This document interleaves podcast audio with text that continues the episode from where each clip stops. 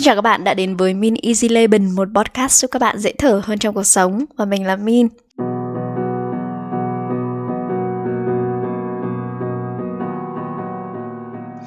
Trong chiếc podcast ngày hôm nay, mình xin tự giới thiệu về một góc khác của Min, hay một người phụ nữ gia trưởng. Trước giờ các bạn có thể chỉ nghe thấy người đàn ông gia trưởng thôi, chứ phụ nữ gia trưởng là gì? Vậy thử lắng nghe một chút về cái quan điểm và góc nhìn của mình nhé. Tại sao mình lại nói mình là một người phụ nữ gia trưởng?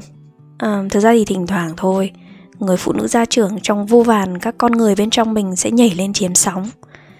Kiểu như mọi thứ phải theo ý em, em là luật, em luôn đúng. Ok không anh? Hay là nếu mà anh làm gì không vừa ý em ấy thì anh sẽ phải chịu hình phạt. Ừ, mình hay như thế lắm. Một chút thì vui, nhiều chút chẳng vui tí nào. Và cái người không vui ở đây ấy lại là chính mình mới hay chứ các bạn. Sau những cái thăng trầm của các mối tình mình trải qua và rất là thú vị là à, những cái bạn người yêu cũ của mình ấy thì lại toàn là good boys. Và họ rất là chiều chuộng cho cái tính cách gia trưởng đấy của mình. Nhưng mà lạ thay thay vì phải vui vẻ hơn vì được yêu chiều mình lại cảm thấy càng ngày càng khó chịu khó tính và chẳng thấy hạnh phúc chút nào cả.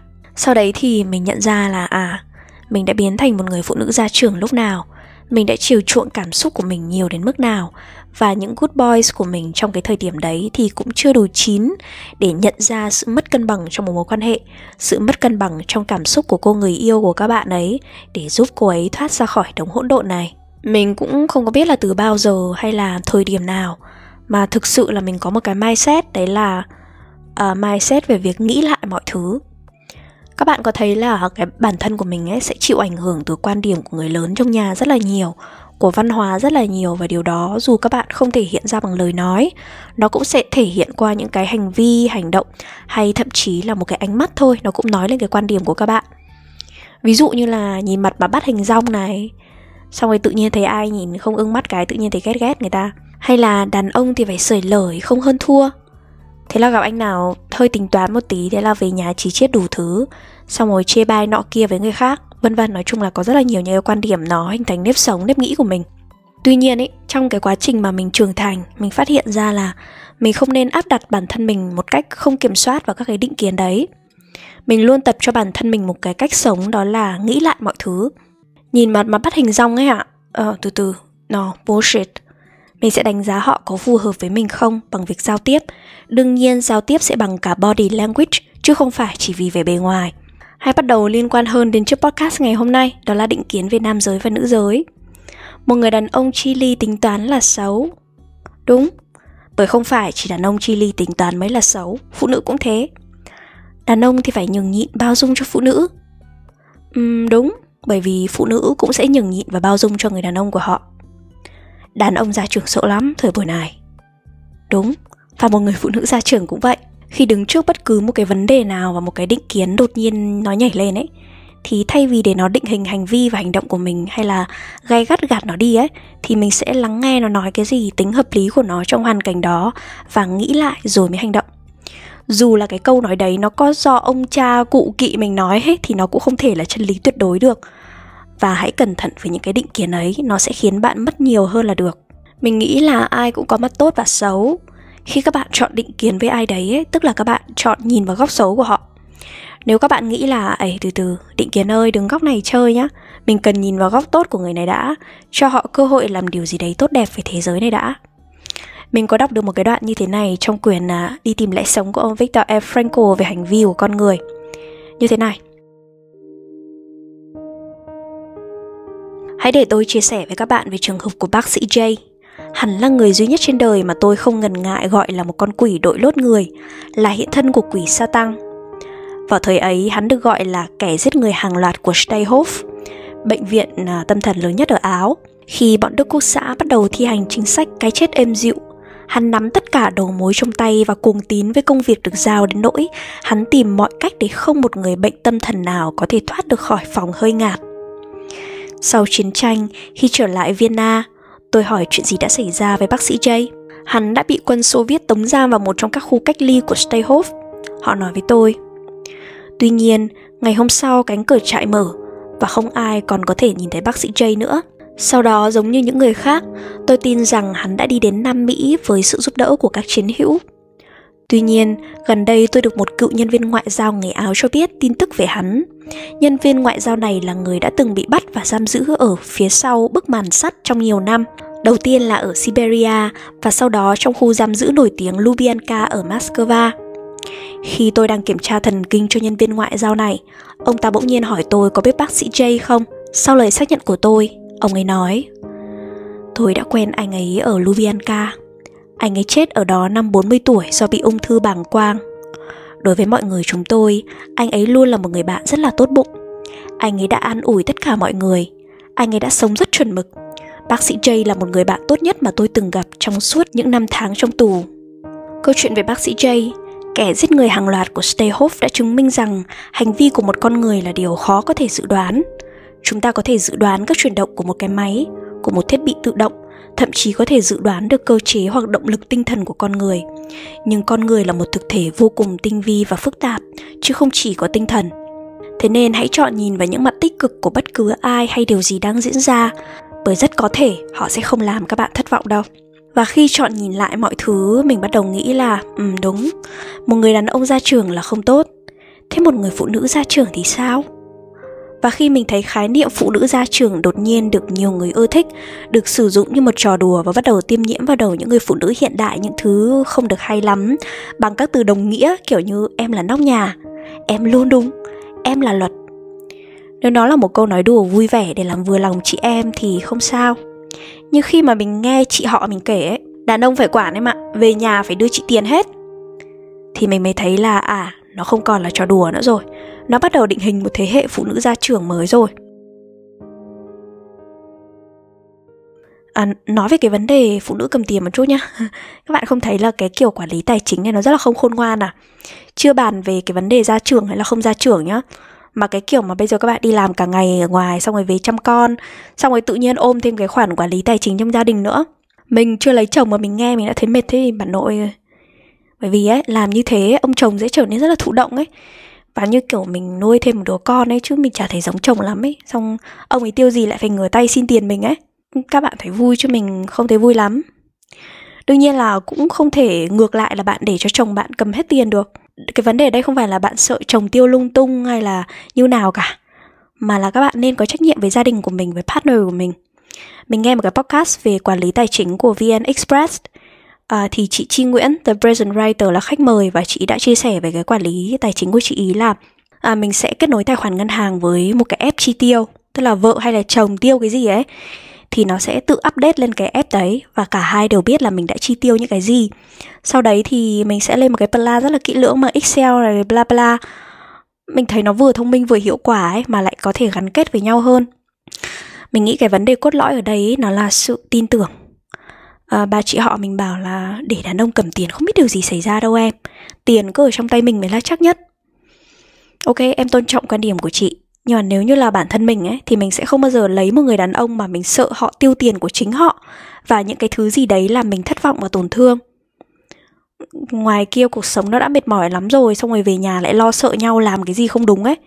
Mình lười lắm mình mình không có muốn quản nhiều như thế. Và mình đã phát hiện ra một cái điều này mà mình cảm thấy nó là một cái điều gì đấy vô cùng tuyệt vời. Nó vô cùng rất là bùng nổ khi mà mình trò chuyện với các anh bạn của mình.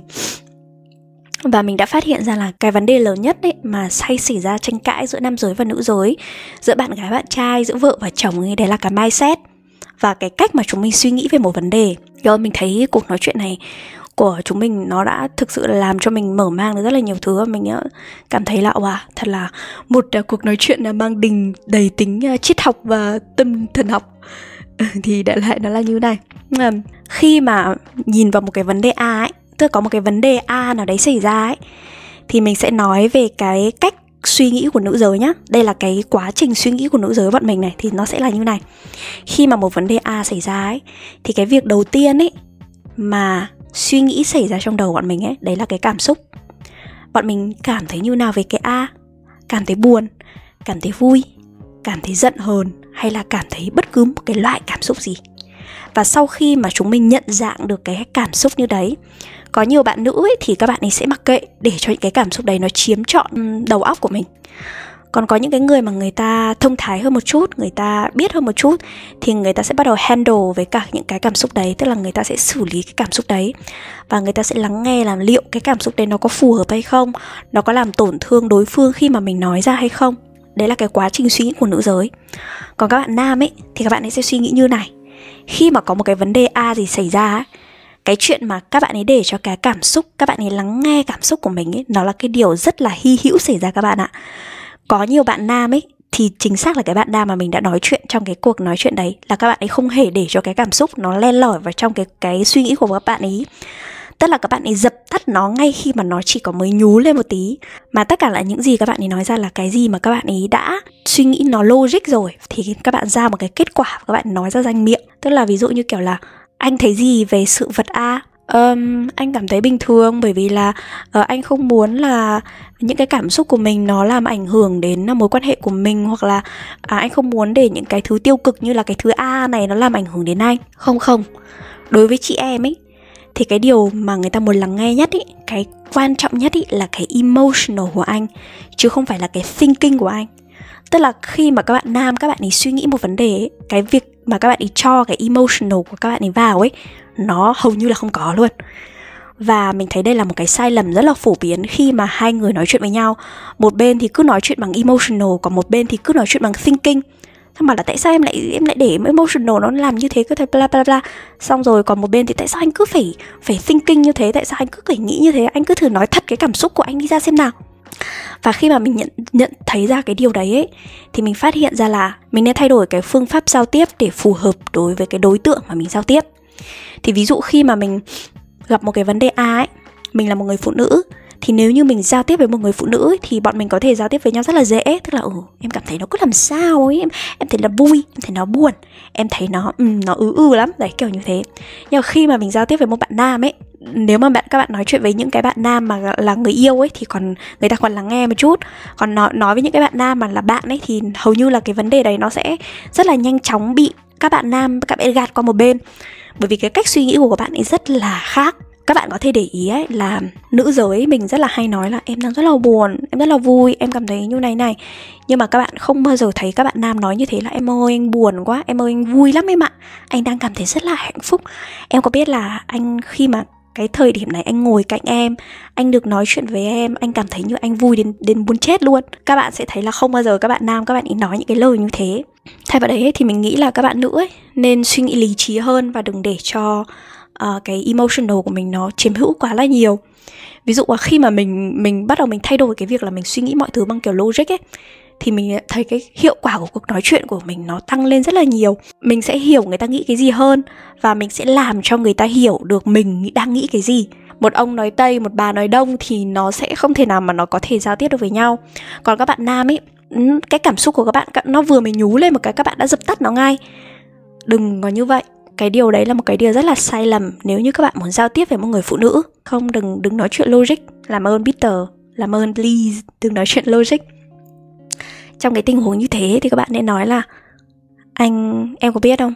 Anh đang cảm thấy rất là buồn. Em làm gì mà anh buồn? Anh không biết, nhưng mà thực sự là bây giờ những cái lời mà em nói ra ấy làm cho anh cảm thấy rất là buồn. Cái vấn đề này nó không phải là cái vấn đề các bạn giả tạo, nó không hề phải là sự giả tạo. Nó là cách mà các bạn nhìn thật sự vào cái cảm xúc của mình và nói ra được cái cảm xúc đấy, chứ đừng có dập tắt nó khi mà các bạn muốn sống trong một cái thế giới của những người phụ nữ ấy các bạn thì các bạn phải biết cách giao tiếp với họ bằng emotion. Và khi mà cái cô gái của các bạn ấy lắng nghe được cái cảm xúc của các bạn các bạn không thể hiểu được là khi mà phụ nữ lắng nghe được những cái những cái thể hiện về mặt cảm xúc của nam giới nó tuyệt vời đến như nào đâu. Nó giống như việc là à anh ấy đã thực sự là sống rất là thật với mình. Anh ấy có thể um, thể hiện tất cả những gì mà là con người của anh ấy và trời ơi tại sao mình lại mình lại giận anh ấy được? Mình vừa cảm thấy thương, vừa cảm thấy yêu mà cảm thấy là à con người này, người ta đã phơi bày tất cả trước mặt mình rồi, tại sao mình còn giận người ta nữa? Em đã làm gì anh buồn? Có thể là em em không làm gì cho anh buồn cả, nhưng mà việc mà mình cãi nhau làm cho anh rất là buồn. Hoặc là em nói như này làm cho anh buồn lắm, nhưng mà anh biết là anh không nên buồn với em. Bởi vì em là người mà anh rất là yêu và anh nghĩ là mình không nên để cái sự vật a này nó làm ảnh hưởng đến cảm xúc của chúng mình anh biết là thế nhưng mà anh vẫn cứ cảm thấy buồn đấy thì bây giờ bây giờ anh phải làm như nào? Thì cái việc mà các bạn nói thật sự cái cái cái cái cảm xúc của mình ấy, nó rất là tuyệt đối với một người phụ nữ. Và ngược lại, khi mà các bạn nữ, các bạn nói chuyện theo kiểu logic hơn ấy, thì các bạn sẽ dễ dàng, các bạn training người đàn ông của các bạn hơn.